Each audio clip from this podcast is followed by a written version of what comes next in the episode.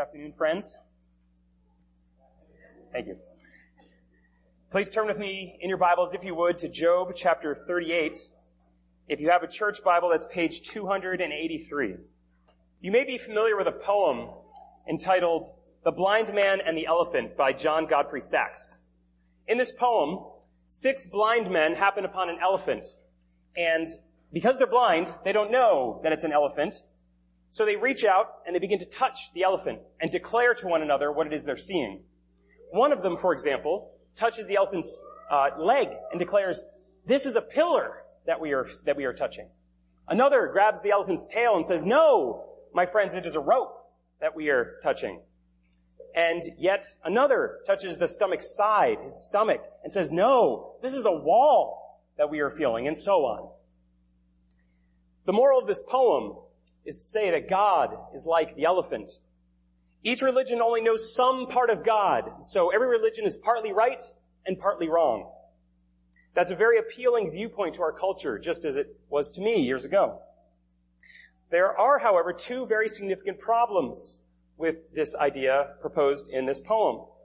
The first is that the poem is told from the point of view of someone who knows full well that they are in fact touching an elephant. Okay, that in philosophical circles, that's considered cheating. If all the characters only know part of it, you're not allowed to know all of it too. But there's a bigger problem, and that's the entire po- uh, poem ceases to make sense if the elephant speaks and says, "Hey, I'm an elephant." The book of Job thus far has played out somewhat like Saxe's poem. At the beginning of the story, Job loses everything. His property and possessions are at once stolen or destroyed. All of his children suddenly die when the house collapses on them. And even Job's own health is struck down, and he became so disfigured by this that his own friends did not recognize him when they saw him. Job became a man very familiar with suffering. But then each of Job's three friends reach out like the blind man, the blind men, and touch Job's situation. And they declare to one another that they understand the ways of God, and here's what it's like. From their perspective, God gives good things to good people and bad things to bad people. And Job, because your life is such a big mess of suffering right now, you must have sinned very grievously indeed. Job, however, has maintained all along that he has not sinned. He is innocent, and God has unjustly destroyed him. Then along came another young man, Elihu, who also claimed to understand the ways of God, and he says that Job is righteous before his suffering, but through his suffering, he has begun a descent into pride and arrogance. Back and forth, these men have went over and over for the whole book so far, and in all of it, the question has loomed. Which of these men has a correct view of God? Meanwhile, as they've been arguing, something else has begun looming as well. The skies around them have begun to slowly grow darker. Elihu starts talking about it in chapter thirty-five. He starts talking about the clouds that are forming. Then the winds pick up, and by chapter thirty-six, he's speaking of the rain pouring down from the skies. He begins to make references to the spreading clouds and the thunder and the lightning. And by chapter thirty-seven, Elihu is utterly terrified by this storm. He says, "My heart trembles and leaps out of its place. Job, listen to the thunder of God's voice and the rumbling that comes from his mouth." Elihu is rightly believing that this storm is of divine origin.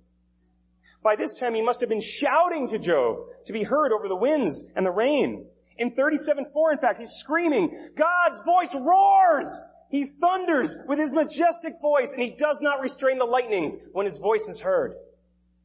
Finally, as the skies completely blacken over them in the midst of this hurricane, Elihu cries out, "What shall we say to him?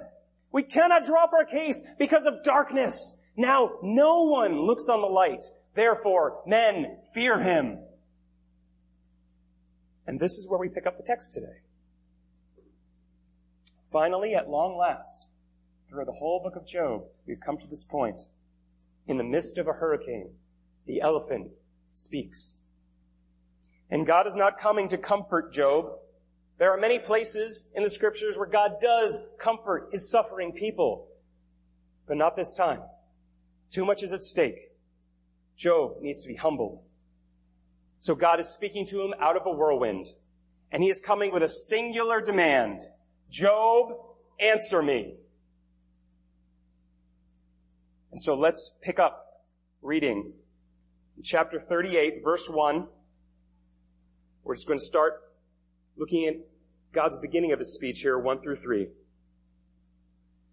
Then the Lord answered Job out of the whirlwind and said, "Who is this that darkens counsel by words without knowledge? Dress for action like a man. I will question you, and you make it known to me." God finally speaks. But this is perhaps not the way that Job expected God to come. Is it what you would expect?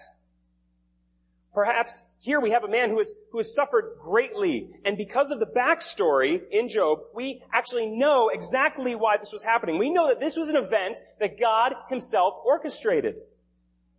Satan was wandering, wandering about the earth, and God says, "Hey, Satan, have you seen my man Job here? He's awesome. He is such a righteous man. He's really great, and I love him." And Satan challenges God. And God says, "All right, go for it. See if you can break him." So what I would expect from God when he speaks out of the hurricane is that he would say, "Well, Job, let me explain kind of the backstory. Let me explain what happened. See, this is a wager with Satan. Kind of got out of hand. Sorry about all that." I mean, that's what I would expect. And And we, we might think that, that he would say, "Job, this is happening because you're my favorite. See, it's actually a good thing that this is all happening." And he, he might have even apologized. Job perhaps was expecting that very thing, but that is not what God says. Rather, he says, "Who is this that darkens counsel? Who is this that thinks he has some insight to offer me? Perhaps an angel who's coming before me. You know, one of the, one of the glowing, radiant ones that I've created. No? Oh, perhaps it's a star in their vastness, or an entire galaxy that is coming before the Almighty. But wait, no. What is this? A man. Even Job." So little insight does Job have to offer God that he says his words have a darkening effect.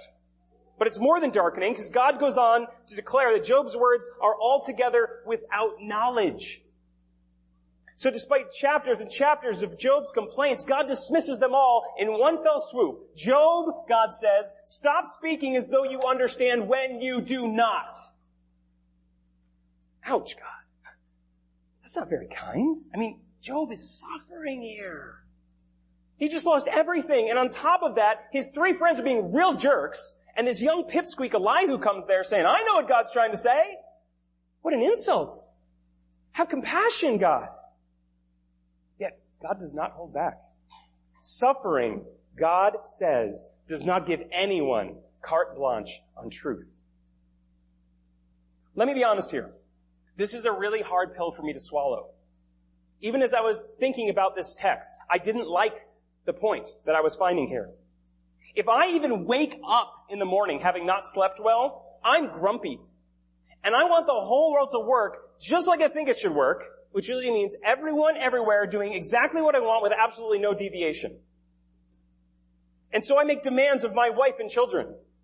I make demands of my employers and the government and whoever else I can think of that I can possibly blame for why I'm grumpy. And all the while I'm thinking I'm totally justified. I think I'm right. And that's just if I stayed up too late. Okay, like a cup of coffee solves that problem. Okay, how much more of a problem is it? How much more do I believe that I have exclusive rights to truth when I'm sick in bed? Or when my entire body aches because of a, of a cold or exhaustion or overexertion? Or when I found myself and my, with my wife in the hospital because we just had a miscarriage? In those times, it's very tempting to let the whole world know exactly what is true. What is true, I believe, is that the universe revolves around me, and I shouldn't have to hurt like this. What is true, I'll say, is that everything would be fine if other people would just do what they're supposed to do and leave me alone and stop judging me.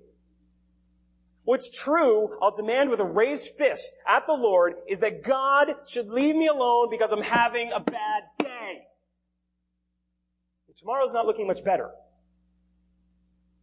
And I think I'm totally justified in all of this because I'm in pain. I'm hurting. And no one else understands my pain.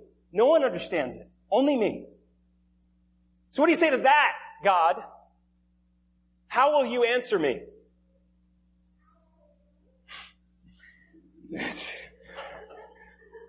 Young theologian. But to such a one as I, God will clearly say, even through a hurricane, who is this that darkens counsel with words without knowledge? Now, I know full well that many of you in this room have suffered or are suffering far worse than I ever have. I don't doubt that one bit.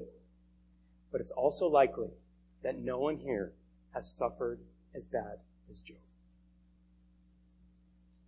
And if Job's darkness could so provoke God, where do you and I stand? No, friends, we can't hold our own against God. Even in our greatest suffering, we don't get to declare what is true. Only God gets to do that. Now, that's not to say that we can't ask God questions. Far from it. But even Job's questions about his suffering eventually turned into accusations about his suffering. And he's God's favorite. How much more of a rebuke will you and I need? And God's rebuke continues for Job. It doesn't even stop right there. God goes on to tell Job to dress for action like a man. In other words, get ready to fight. Okay? We're going to have this out right here, right now. Those are not words you ever want God to say to you. Job, God says, you've been questioning me for long enough. Now it's my turn. I will question you. And then Job, you will answer me. Up to this point, friends, Job has been arguing with men. He held his own against his three friends. Point, counterpoint, and even against Elihu's wisdom, Job might have been able to offer a response. But Job is no longer arguing with mere men. He's arguing with God. And do not miss this, friends. God's words are fundamentally different than men's words. Job's friends spoke with some authority. God speaks with absolute authority. Job's friends grope about as blind man, blind men with some understanding. God sees all perfectly and speaks with absolute understanding. God's, uh, Job's friends speak out of their mouths. God speaks out of a hurricane. The words of men will always be fallible, constrained, disputable, and imperfect. God's words are always flawless, limitless in both knowledge and power. No one and no thing can ever stand against them, whether kings or authorities or entire cultures. And this, friends, is terribly important for us because we need to hear the rest of what God has to say. So let's look further at the rest of God's speech here. Let's consider the bulk of God's argument against Job. Throughout the next sixty-eight verses, God will take Job on a whirlwind tour of creation, pun fully intended. If you take a look at your outline, you'll notice that I proposed a structure for God's speech here. You'll see that God harkens back all the way to the very first days, to the creation itself, in order to make Job feel very, very small. He succeeds. Now, I'm not going to focus too much on that outline, actually. I just want to provide a general framework for why I believe God says what he says when he says it. And in fact, I'm not even certain that it's exactly right. There are a few verses that don't neatly fit into that structure, but I think the, the point is not whether the structure is flawless here. Regardless, simply considering the bulk of what God says will not fail to make his point very, very clear to us today. Now, one more thing to help us along as I read. I'm going to offer you some visuals on the screen above me. So you are free to read along with me in your Bibles if you'd like, or you can listen to the words of God, and we'll have some images up there to help you follow along and know exactly what it is Job is referring to. So let's hear the fearful word of the Lord this morning. Chapter thirty-eight, starting at verse four. Where were you when I laid the foundations of the earth? Tell me if you have understanding. Who determined its measurements? Surely you know. Or who stretched the line upon it? On what were its bases sunk? Or who laid its cornerstone? When the morning stars sang together and all the sons of God shouted for joy. Or who shut in the sea with doors when it burst out from the womb, when I made clouds its garment and thick darkness its swaddling band, and prescribed limits for it and set bars and doors and said, this far you shall come and no farther, and here shall your, pr- your proud waves be stayed. Have you commanded the morning since your days began and caused the dawn to know its place, that I might take hold of the skirts of the earth and the wicked be shaken out of it? Is it changed like clay, or it is changed like clay under the seal, and its features stand out like a garment. From the wicked their light is withheld, and their uplifted arm is broken. Have you entered into the springs of the sea, or walked in the recesses of the deep? Have the gates of death been revealed to you, or have you seen the gates of deep darkness? Have you comprehended the expanse of the earth? Declare, if you know all this. Where is the way to the dwelling of light, and where is the place of darkness, that you may take it to its territory, and that you may discern the paths to its home? You know, for you were born them, and the number of your days is great.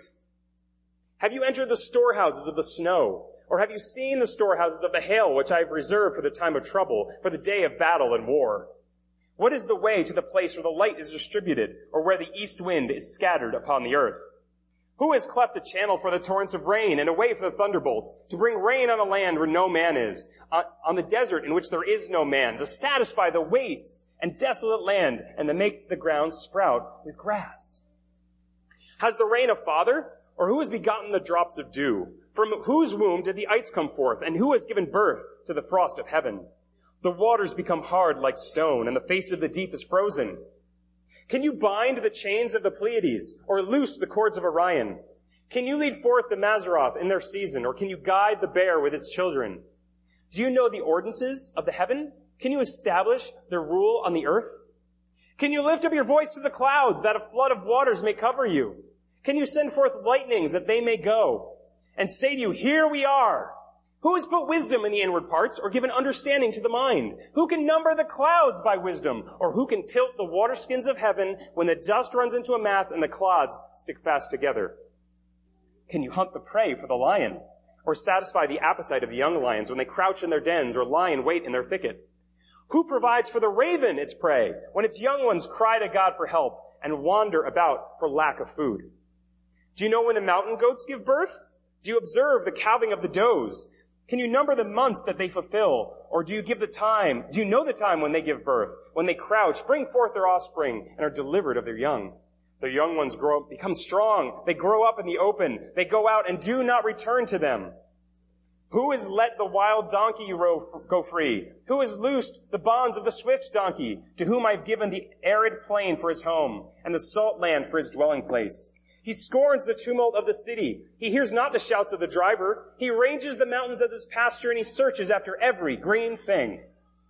Is the wild ox willing to serve you? Will he spend the night at your manger? Can you bind him in the furrow with ropes? Or he, or will he harrow the valleys after you? Will you depend on him because his strength is great? And will you leave him to your labor? Do you have faith in him that will, he will return your grain and gather it to your threshing floor? The wings of the ostrich wave proudly, but are they pinions and plumage of love? For she leaves her eggs to the earth and lets them war- be warmed on the ground, forgetting that a foot may crush them, that the wild beasts may trample them. She deals cruelly with her young, as if they were not hers. Though her labor be in vain, yet she has no fear, because God has made her forget wisdom, and has given her no share in understanding. When she rouses herself to flee, she laughs at the horse and his rider. Do you give to the horse's might? Do you clothe his neck with a mane? Do you make him leap like the locust? His majestic snorting is terrifying. He paws in the valley and exults in his strength. He goes out to meet the weapons. He laughs at fear and is not dismayed. He does not turn back from the sword. Upon him rattle the quiver, the flashing spear, and the javelin. With fierceness and rage he swallows the ground. He cannot stand still at the sound of the trumpet. When the trumpet sounds, he says, "Aha!" He smells the battle from afar, the thunder of the captains, and the shouting. Is it by your understanding that the hawk soars and spreads his wings toward the south? Is it at your command that the eagle mounts up and makes his nest on high? On the rock he dwells and makes his home, on the rocky crag and stronghold. From there he spies out the prey. His eyes behold it afar off. His young ones suck up blood, and where the slain are, there is he.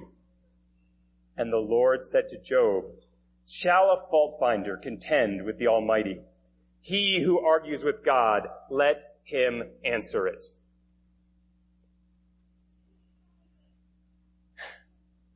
Let's consider together what God has just said. Regrettably, we don't have sufficient time to examine each verse, but we can make a couple important observations. First, consider where God lands at the end of this discourse. As we follow along through the days of creation and get to the end of day six, what we'd expect to find last at the climax of creation is man. But what do we find instead? A fault finder.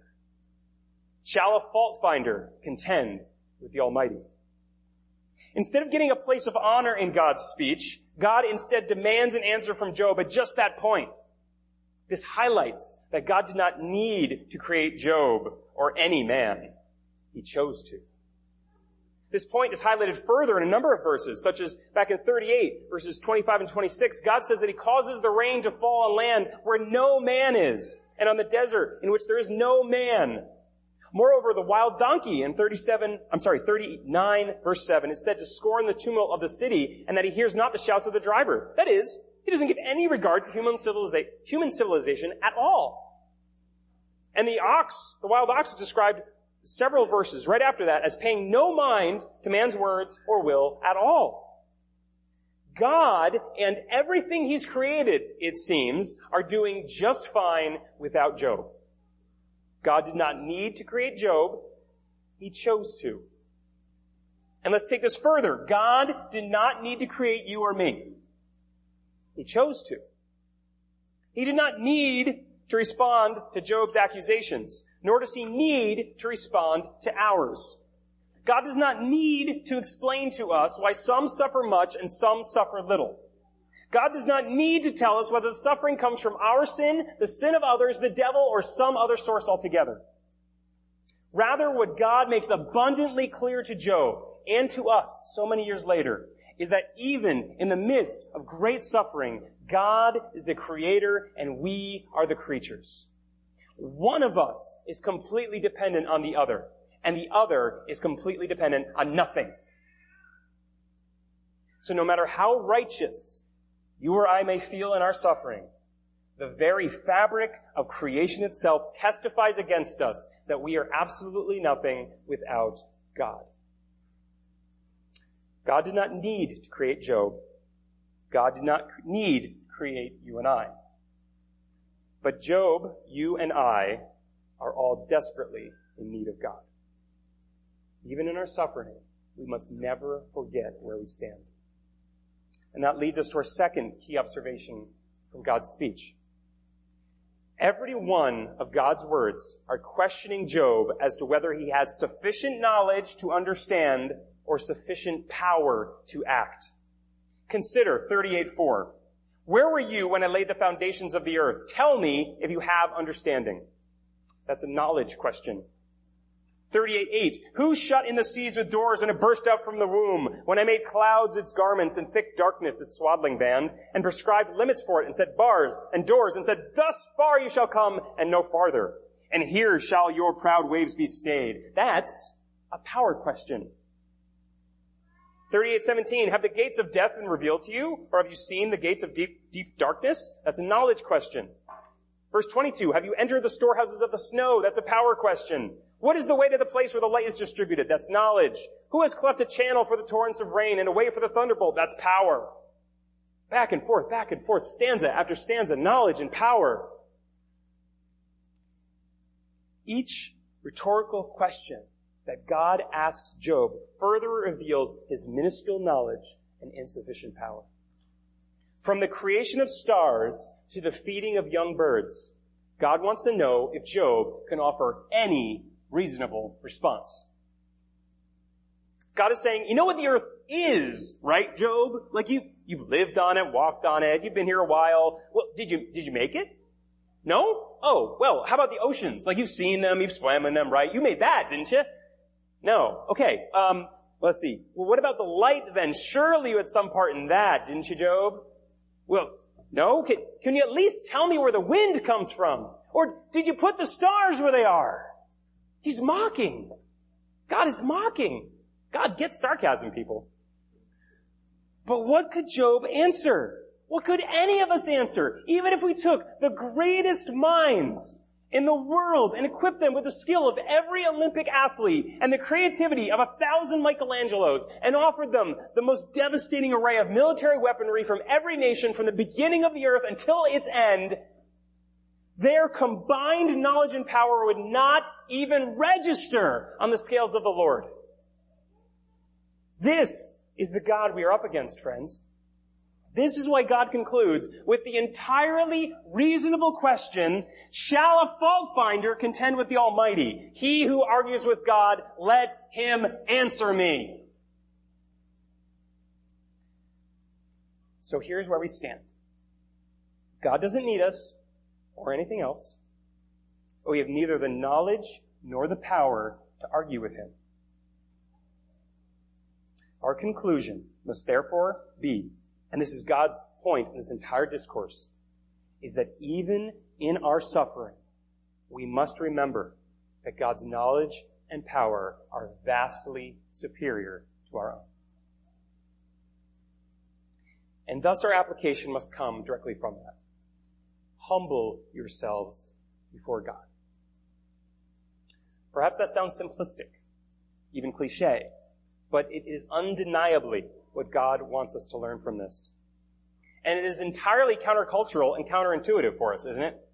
You and I are saturated, utterly saturated with a worldview that says that you are the most important person that exists. If someone claims to be smarter than you, that's arrogant. They're, they're not smarter, they're, they just have a different viewpoint, a different opinion than you do. If someone is better than you at sports, or spelling, or parenting, or preaching, then they're probably just really bad at other things. So you can still feel good about yourself. Because, you know, like you just, you just maximize what you can do and you minimize what they can do. We're told again and again that we are special, right? And because we are special, we have the right to argue with anyone, including God, about anything, including suffering. But consider what God is saying to us special people this morning. The entire book of Job is about a man of whom God said, hey, Satan, see this guy? He's special. He's my favorite. There's no one like him. And it was true.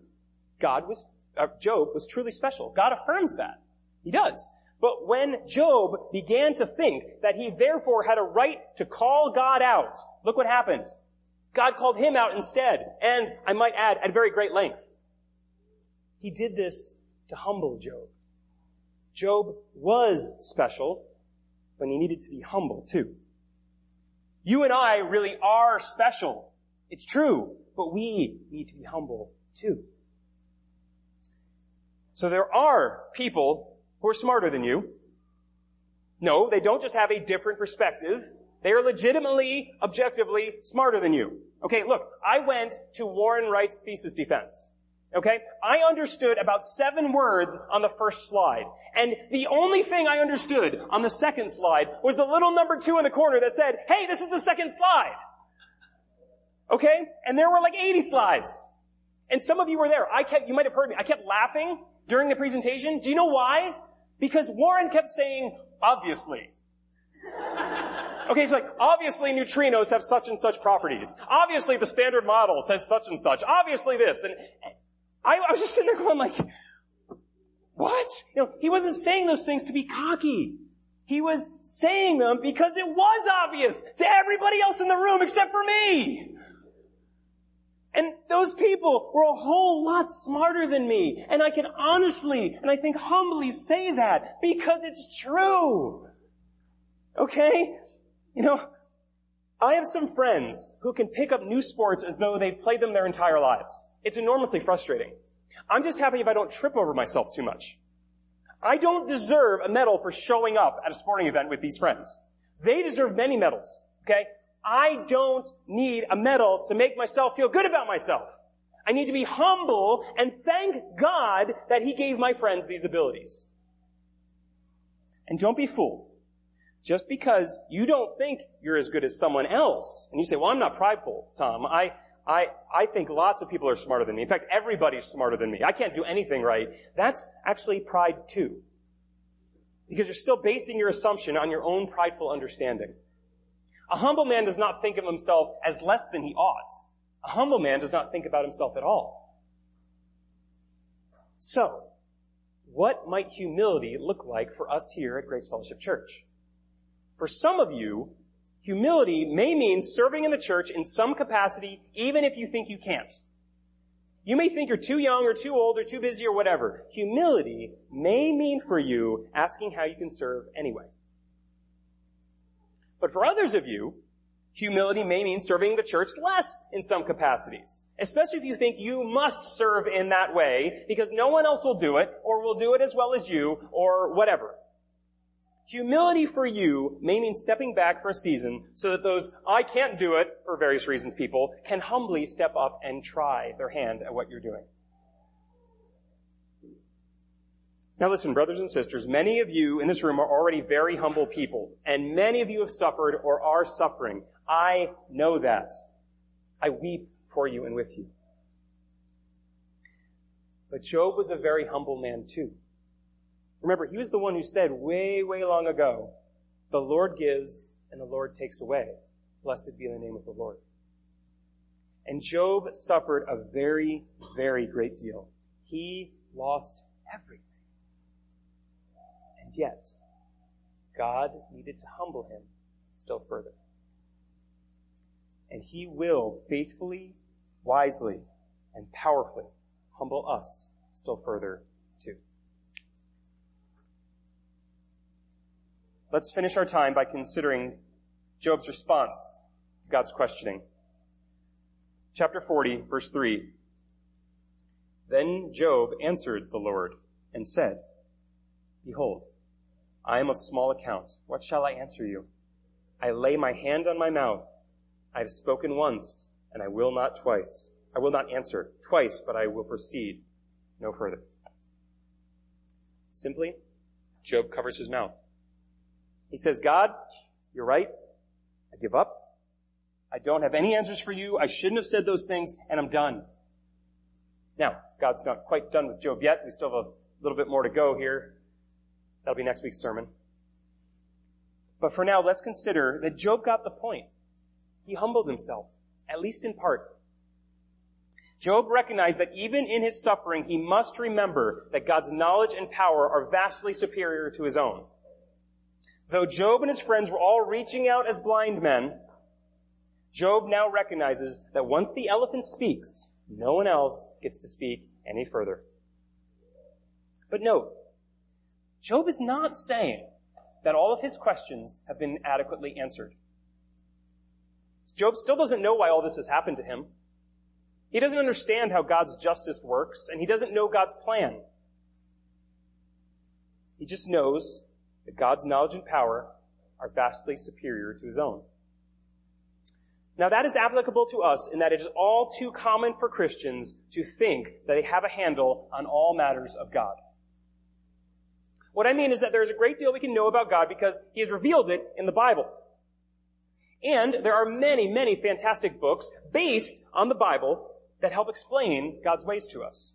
And there are There's much to be gleaned by studying and ascribing to the great confessions of the faith. But how inappropriate it is to read any of those things and swell with pride as a result. Should these things not greatly humble us instead? Does God, does God predestine us, or do we have free will? Take that one, for example. How should we not consider these great paradoxes of God and fear? Because listen, when, when, when the Apostle Paul, who is a really, really, really smart guy, who knows his Bible inside and out and wrote a bunch of it, okay, smart guy, when he is wrestling with, are we predestined or is man of free will? And he's thinking about this back and forth, back and forth.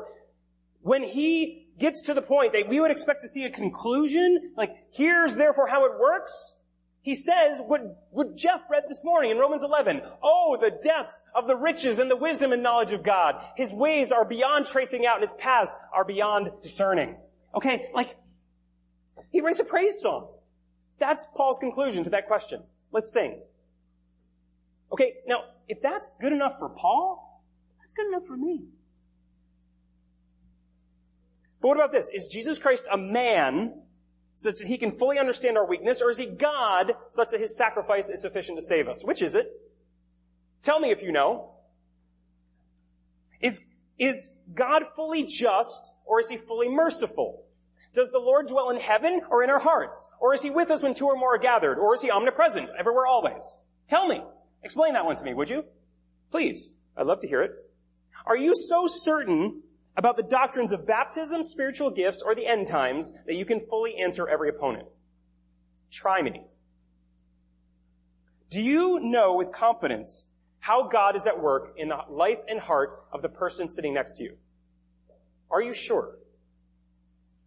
Can you explain how a foul, wicked man like John Newton can be fully justified, but also at the same time how a fully righteous man like Job can be relentlessly rebuked?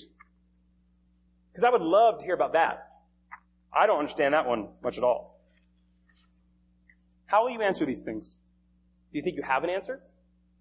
If so, you may be darkening God's counsel with words without knowledge. So let's take a page from Job's book here and simply cover our mouths. Now, there is a time to speak up and defend the faith. But I think there are often, for us, way more times to simply praise God and say, "Behold, I am of small account. What shall I answer you?" So I have one final question left for us to consider. If this is how the most righteous man alive is addressed by God when he sins, how will you and I respond when God comes for us? The answer to that question fully depends on what you think of the person of Jesus Christ. Jesus Christ is God himself. He is God made flesh, and the Bible says in Colossians one sixteen that by him all things are created. In heaven and on earth, visible and invisible, whether thrones or dominions or rulers or authorities, all things were created through him and for him. And that means that even though Job could not answer even one of God's questions, Jesus could answer everyone. Jesus has complete knowledge and absolute power over all creation because he was there. Okay? In the beginning was the Word, and the Word was with God, and the Word was God.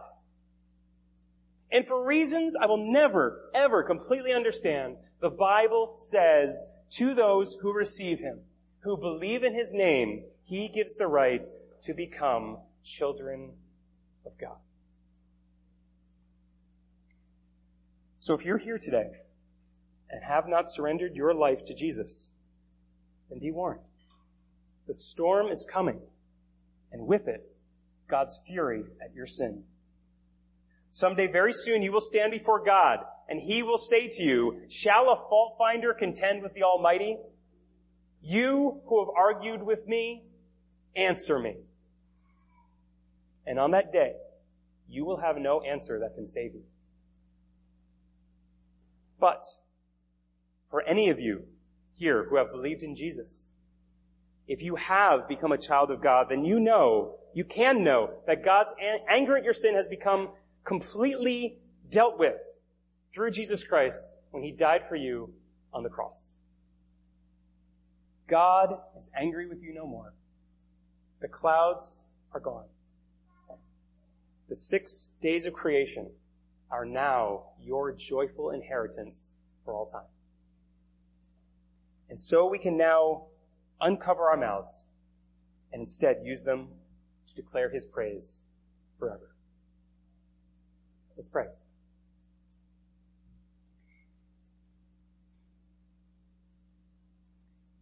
What a heavy text this is today, Lord.